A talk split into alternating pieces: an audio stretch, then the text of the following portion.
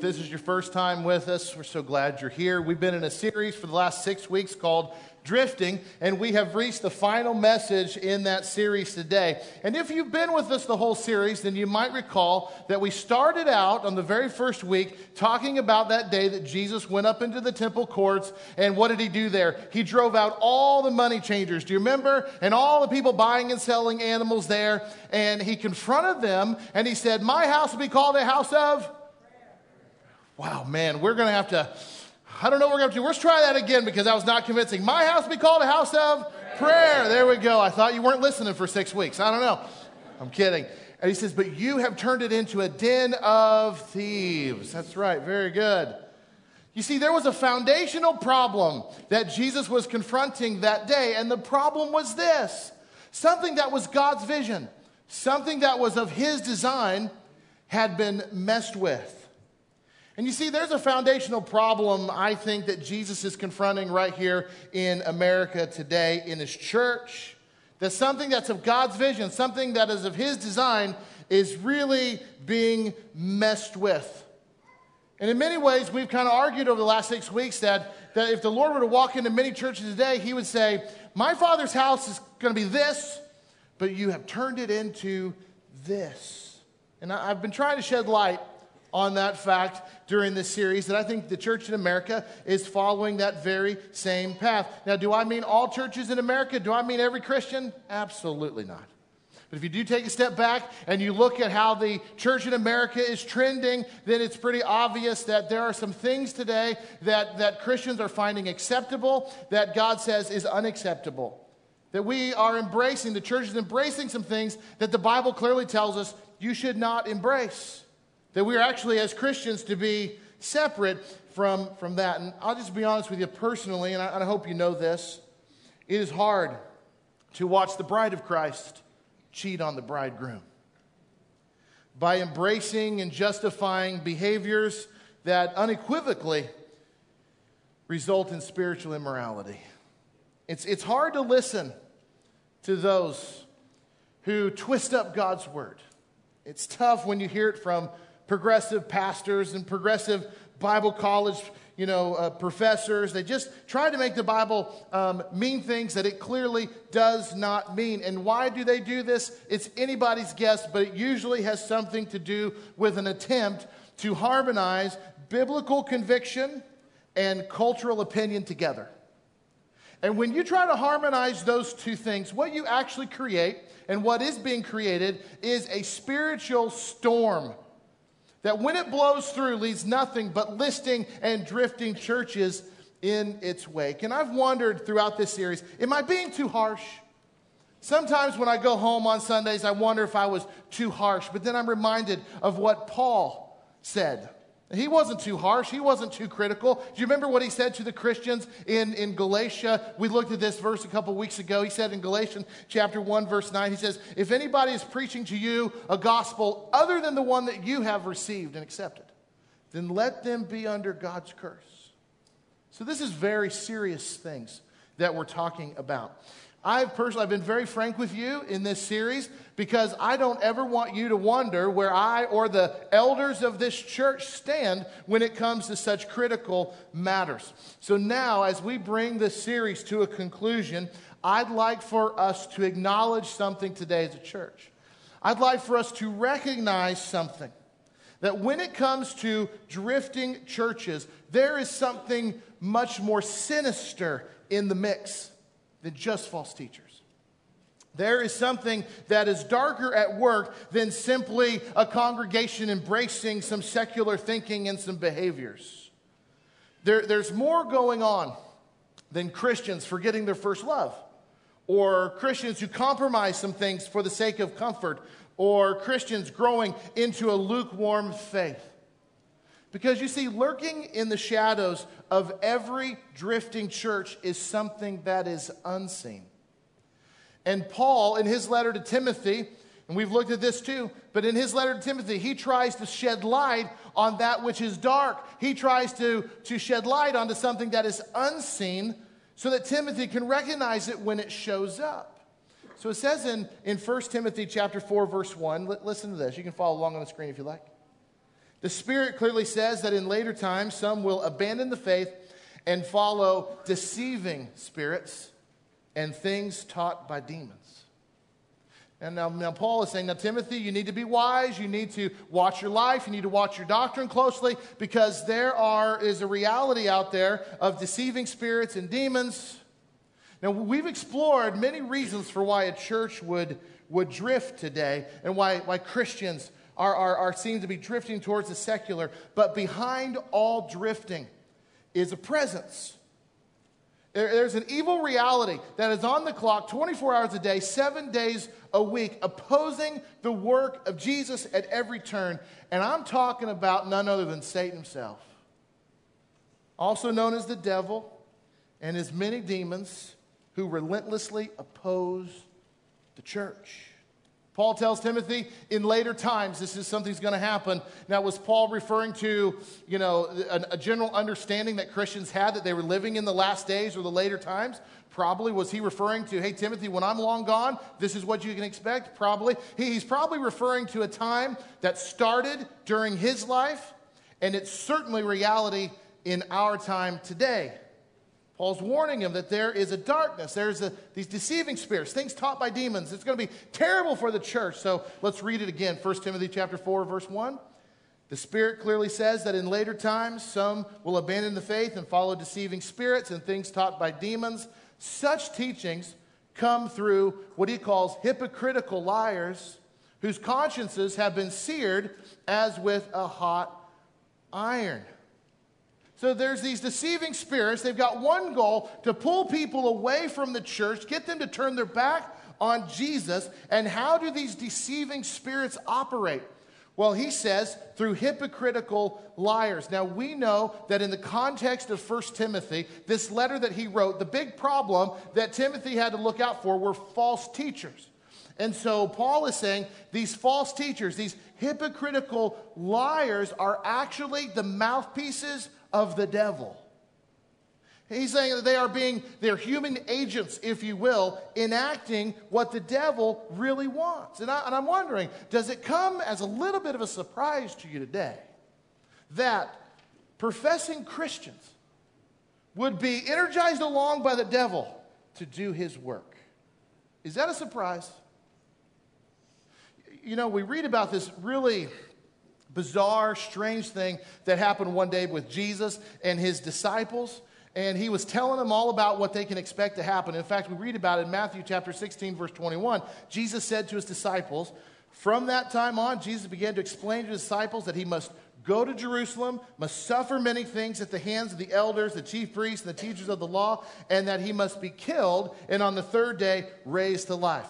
Jesus will make a number of these predictions, the same one, to his disciples that he's going to have to suffer and die and be raised to life. But don't worry, this is all God's plan. If you keep reading in verse 22, Peter, who was one of Jesus' disciples, he took Jesus aside and he rebuked him, if you can imagine. He rebuked Jesus. And he said, Never, Lord. Uh uh-uh, uh no way. This shall never happen to you. Do you understand what Peter's saying? Over my dead body, Jesus. Is that going to happen? Never. And then Jesus turned to Peter and said, Get behind me, Satan. You are a stumbling block to me. You do not have in mind the concerns of God, but merely human concerns. Wow, what in the world's going on there? Did Satan actually take over Peter's body in that moment? I mean, was this Satan's Satan moving Peter's mouth? Was this like some kind of a takeover here? What is actually going on? I, I wasn't there, so I, I couldn't tell you exactly. I couldn't even tell you that I understand every detail about it, but I do know this that Peter, in that moment, had unknowingly aligned himself with Satan's agenda. If you think about it, Jesus, Peter's like, Jesus, there's no way you're going to die. I am not going to let that happen. Let me tell you, friends, the one thing that Satan never wanted to see Jesus do was to die on that cross and come out of that tomb three days later. Why did he not want that? Because it was like the final nail into Satan's eternal coffin, wasn't it? That Jesus conquered death, he conquered the concert, all of that stuff. That's the last thing that Satan wanted. He wanted to keep Jesus from the cross. And here comes Peter saying, Never, Lord, are you going to the cross. And in that moment, I think unknowingly to Peter, Peter and Satan had the same message. And Jesus looked at Peter and he said, Satan, get behind me. Do not get in the way of God's plan. Do not get in the way of God's mission. Do not mess with God changing the world by forgiving the sins of the people. Now, I can't tell you uh, or even act like I know everything that was going on in that moment, but I can tell you this the devil is crafty, isn't he? He's a deceiver. And his demons have one goal, and that is to keep as many people out of heaven as possible, to keep people out of the hands of Jesus and into the saving graces of his family until he returns. That's their goal. He wants to destroy your relationship with God. He is out to destroy the unity and the influence of the New Life Christian Church. He wants your marriage to fail. He's working hard against it. He wants your relationship with God to grow stale. And if you don't think He'll mess with your kids to get to you, then you need your antennas to be raised. This is what Paul said about the devil in 2 Corinthians chapter 4 verse 4. The god of this age, that's another reference to the devil, has blinded the minds of unbelievers so that they cannot see the light of the gospel the glory of Christ, who is the image of God. I tell you, his work, his method, the enemy, he's working hard to take those who aren't believers yet and to make it very difficult for them to become Christians. He's blinded them. Why else do you think evangelism is so hard? Why wouldn't somebody, when they hear the good news of Jesus Christ, that they can be forgiven of their sins, they can be in God's family forever, and they can live for eternity in this wonderful place by, called heaven, why wouldn't people run to that the first time that they hear about it? Because right now we live in the world where the enemy has blinded people by making, by making the secular look more appealing than the holy. But that's how he works. It says in 2 Corinthians chapter 11, verse 14, that Satan masquerades as an angel of light. We understand that but he's very deceptive. He is not what he seems. It's not what it appears. John 8 44 calls the devil a murderer from the beginning, not holding to the truth, for there is no truth in him. When he lies, he speaks his native language, for he is a liar and the father of lies. That's pretty descriptive. Satan used a young couple named Ananias and Sapphira. They're some of the very first Christians. We learn about them in Acts chapter 5. And uh, the church, the Christians, they were selling property and land, and they were giving it all to the church so they could minister to more and more people and bring them into God's family.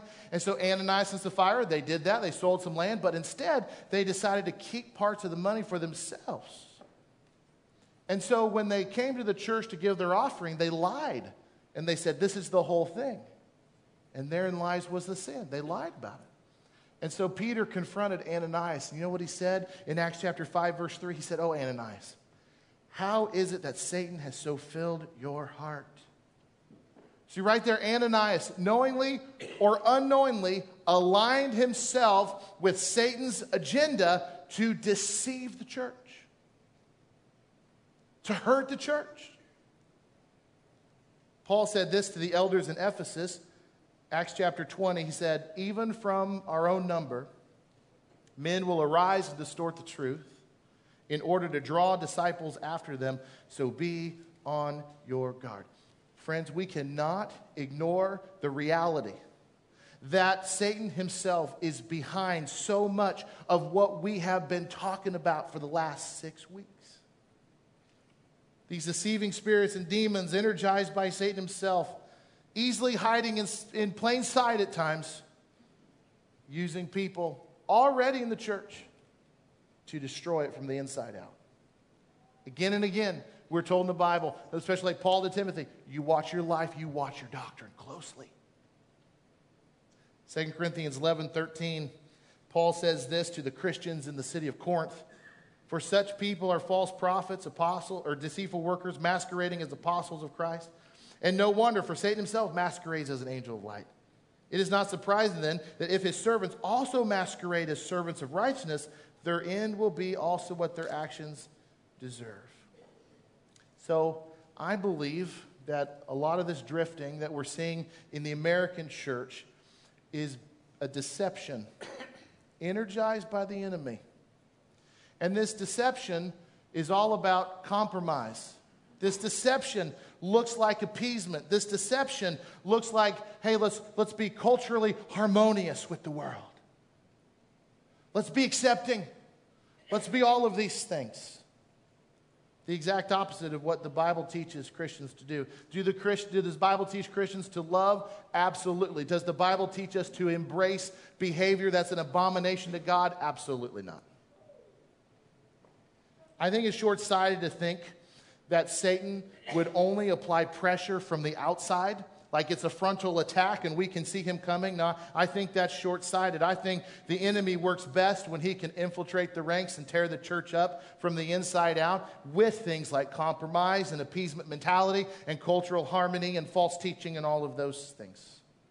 Now, with that perspective, it makes more sense why a church would fly the pride flag from their church flagpole and endorse a lifestyle as acceptable for God when you understand that most likely what's going on is a deceiving spirit energized by Satan himself has infiltrated the ranks of that church or denomination, twisted up God's word to confuse and destroy.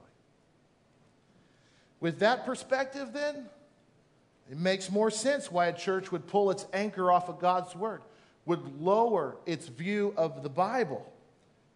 It's easier to understand when, when there was most likely a hypocritical liar who has lost sensitivity to the Holy Spirit, who's being nudged along by the devil, who takes the mic on a Sunday morning or the floor at a Bible study and espouses doctrines that are clearly not taught in the Bible. During my previous ministry in Kansas City, I was at the office one day and we had a gentleman from our church, been around our church for quite a while, stopped by and, and he gave me a CD. Do you remember those CDs? And on that CD was a recording of a sermon from another pastor in our community. And uh, when he gave me the sermon, he let me know. He said, Hey, I just want to let you know I've been attending this church too for quite a while. I, I come to our church at the early service, and then I go over there and I attend that church during the late service. And man, I just love both of my churches. They're like the greatest thing that's ever happened to me. And Pastor, he told me, I just want to share this sermon with you from my other pastor because it is the greatest sermon I've ever heard in my life. And I love listening to sermons. I listen to sermons all the time. And so it's fine by me. A few days later, I was driving in my car and I had about 30 minutes, so I popped that CD in my player in my car and I started listening, and within the first two minutes, my mouth hit the ground. Which that's hard to do these days, friends. It's like, what did he just say? Let me sum up the sermon for you. It was this pastor's eight reasons for why it would be foolish for Christians today to accept the whole Bible as it is. And he proceeded to explain to his congregation that people are different in a modern world and how God sees things differently today. And that there are major portions of Scripture that Christians today have falsely believed and followed, and that modern Christians have more understanding than first Christians did. And for the life of me, I could not figure out how this guy in our church could listen to me preach every Sunday and listen to that every Sunday and think they're the same message. So I circled back up with this guy in our church and I shared with him my, my thoughts on the sermon, the greatest one he'd ever heard in his life. He did not agree with me, and it did not take long for him to become agitated at everything that I did and everything our church tried to do until eventually he threw up his arms in frustration and left. To me, The sermon that I listened to that day is the very thing I think Paul is warning Timothy about deceiving spirits and, and demons working through hypocritical liars trying to lead the church away from faith, away from the truth, away from the Lord's guidance, and all of those things. This deception was not coming from a full on assault from outside the church, this deception had risen up from within. I was recently watching a documentary do you like documentaries? I love documentaries. I was watching a documentary about the American military presence in Afghanistan and the drawdown of troops that's happening. And this film crew that was making this documentary, they followed um, the daily lives of some American soldiers and their attempts to turn the security of the country back over to the Afghan people, trying to draw the war down. And so they uh, were training the Afghan security forces, working with local police, and, and turning that security over to them. So this film crew was following these soldiers. And uh, on this particular day, these soldiers were driving in their armored vehicles through uh, one of these villages or towns through Afghanistan. And a bunch of local kids came out and they were throwing baseball sized rocks at the armored vehicles. And as the documentary crew was inside the armored vehicle and they were filming this, you could hear the rocks go dong really loud. You know, it's made a lot of noise. And now, a rock, even a baseball sized rock, is not going to inflict a whole lot of harm on an armored vehicle. So they were careful not to accidentally run over any of the children who were in the streets and not do anything in retaliation that would be of lethal nature, being very careful. And even though they were being pelted with rocks, the armored convoy just kept on going without much resistance. One of the soldiers that was with the group that day was discussing the rock throwing, and he was discussing how um, some of the dangers that are associated with that. He said, You know, what's really hard is you never know if a kid is throwing a rock or a grenade or some kind of explosive thing at you. Then he said a far more significant danger than kids throwing rocks has been trying to turn the security of this country back over to the Afghan people. And the reason is this it's really hard to determine who is friend and who is foe. And what has been happening, they talked about how Taliban had been infiltrating the ranks of the security and the police. And the soldier got fairly emotional talking about those who had lost their lives to this kind of deception. Hostility from within. I think it's similar, a similar thing can happen to a church. People can say things, they can criticize the church, they can mock our faith, they can attack us from the outside, they, they can make fun of us for all different kinds of reasons. But those things throughout the centuries have really added up to nothing more than rocks hitting the armored vehicle.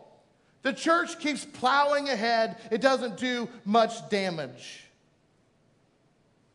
However, the real danger comes from within deceiving spirits, things taught by demons through the mouthpieces of hypocritical liars, leading people astray. All of this being energized by the devil himself. Paul expressed great concern about this very thing to the Christians in Corinth when he said in 2 Corinthians chapter 11 verse 3, he said, "I am afraid that just as Eve was deceived by the serpent's cunning, you know what he's referring to, right? The Garden of Eden, the, the devil came and tempted her to eat that which was forbidden. So he said, I, I, I fear something similar to that could happen to the church, Paul says. The serpent is cunning and he would work on your minds to somehow lead you astray from your sincere and pure devotion to Christ.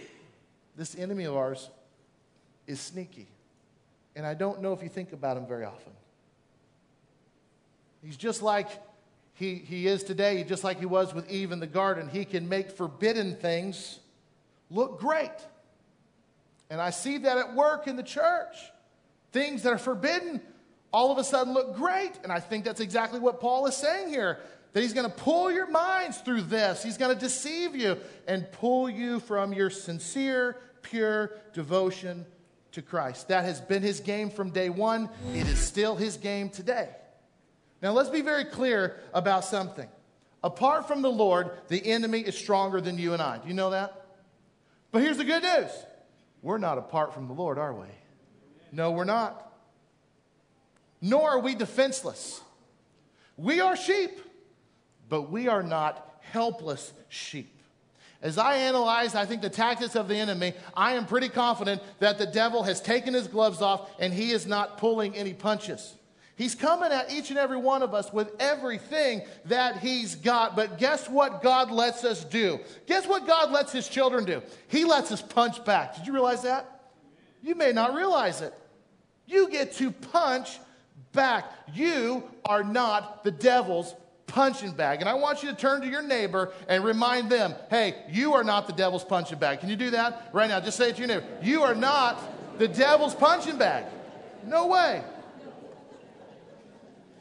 Nowhere in the Bible do I ever read that we are just to sit there and take the best that Satan's got. Do you read that somewhere? Maybe you can tell me if you find it. I can't find it. We are allowed to fight back. it's okay to get a little bit aggressive. And you know what? You can partner up with God and together give the devil the beat down of his life. Do you know you can do that? You get to do it. Over the past few years, I've been working on my moves. I have. I've gotten pretty good at a few takedowns. I've perfected one that's really good. I've, I've been good at uh, the dodge and counter punch, the one two. Sometimes I go a little southpaw. He doesn't see that coming all the time. Taken a few hard shots. But I've landed a few hard shots too. And you know what? I don't think it'd be right for me to stand up here and talk about drifting churches and how the devil is the one who's really behind it all without showing you some of my best moves that I've been working on for years. So, if you'd allow me before we're done, I want to show you some of my best moves so that you can copy them and you can also put them into your daily life and practices. Now, to do this, I need a little bit of a uh, fighting music. I need to, I need some stuff. You got some music for me? That's a good one. Yes, that's good.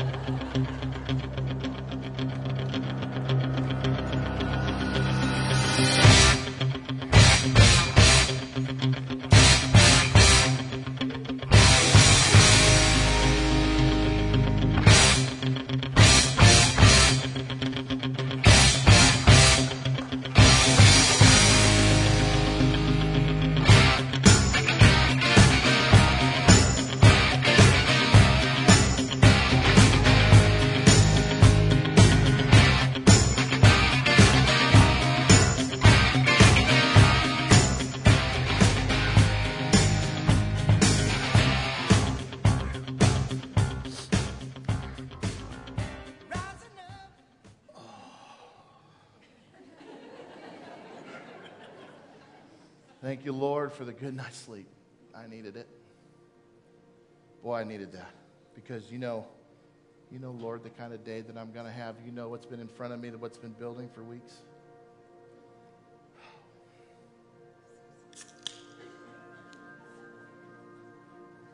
Oh, thank you, Lord, for Diet Coke. Look at it fizz, Lord. Oh, that's good in the morning. Oh, Lord, help me drink more water than Diet Coke today.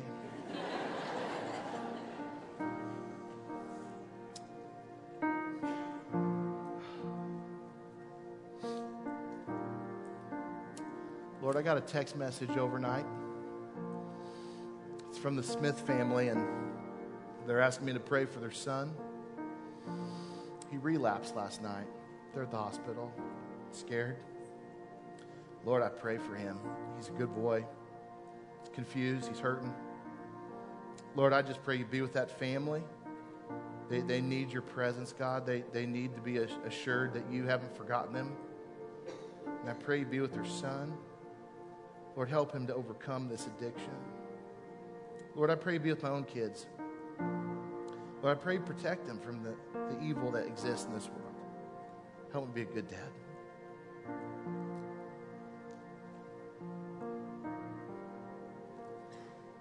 You know, friends,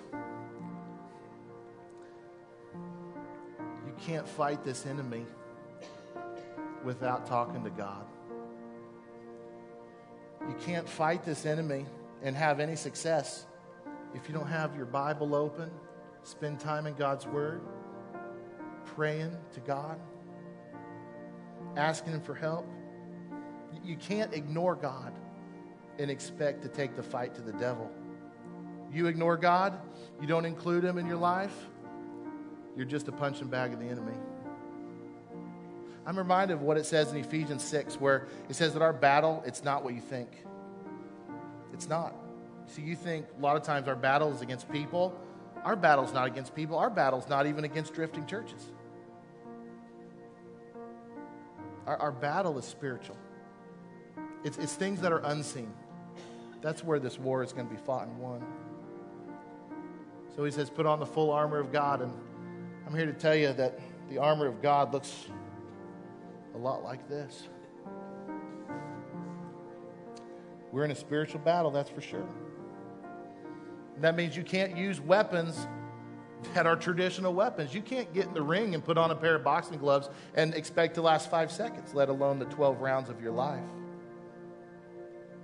No, we use different weapons prayer, God's word.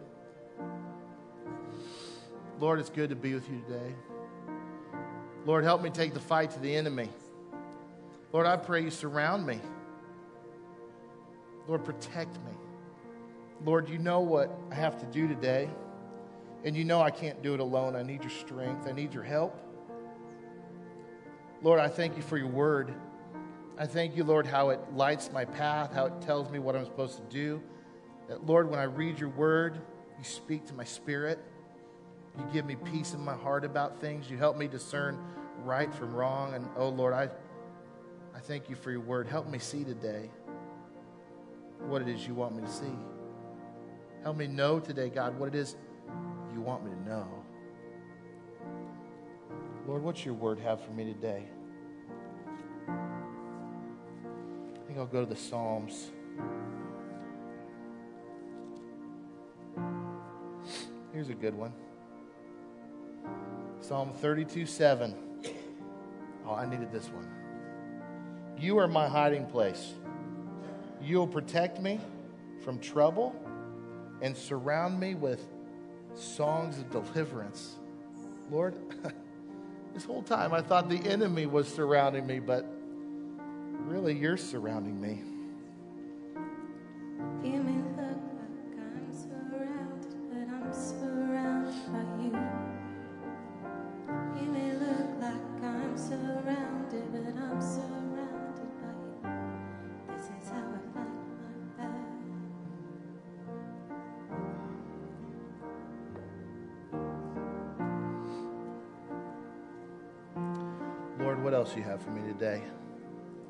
Here's one Psalm 125 2. As the mountains surround Jerusalem, so the Lord surrounds his people, both now and forever. You're, you're with me forever. I needed that reminder.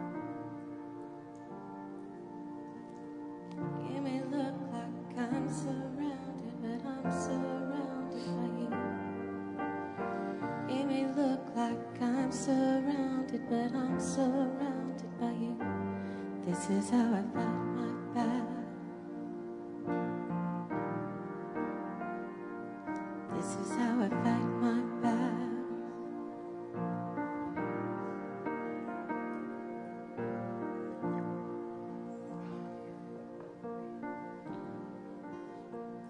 Psalm 33 22. Your unfailing love be with us, Lord, even as we put our hope in you. Oh, Lord, help me hope on you today, all day.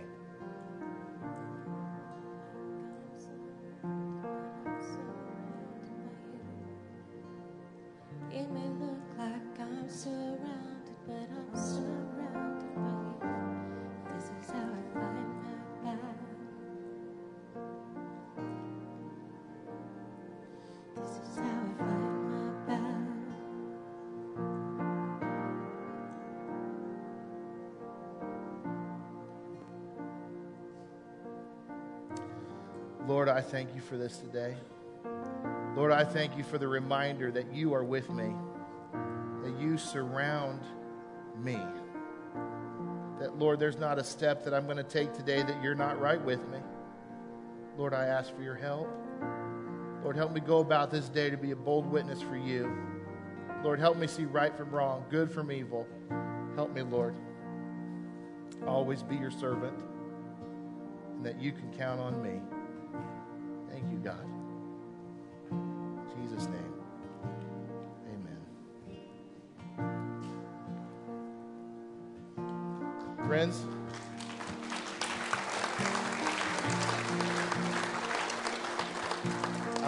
Apologize to the women and children in this room for the graphic nature of this fight scene.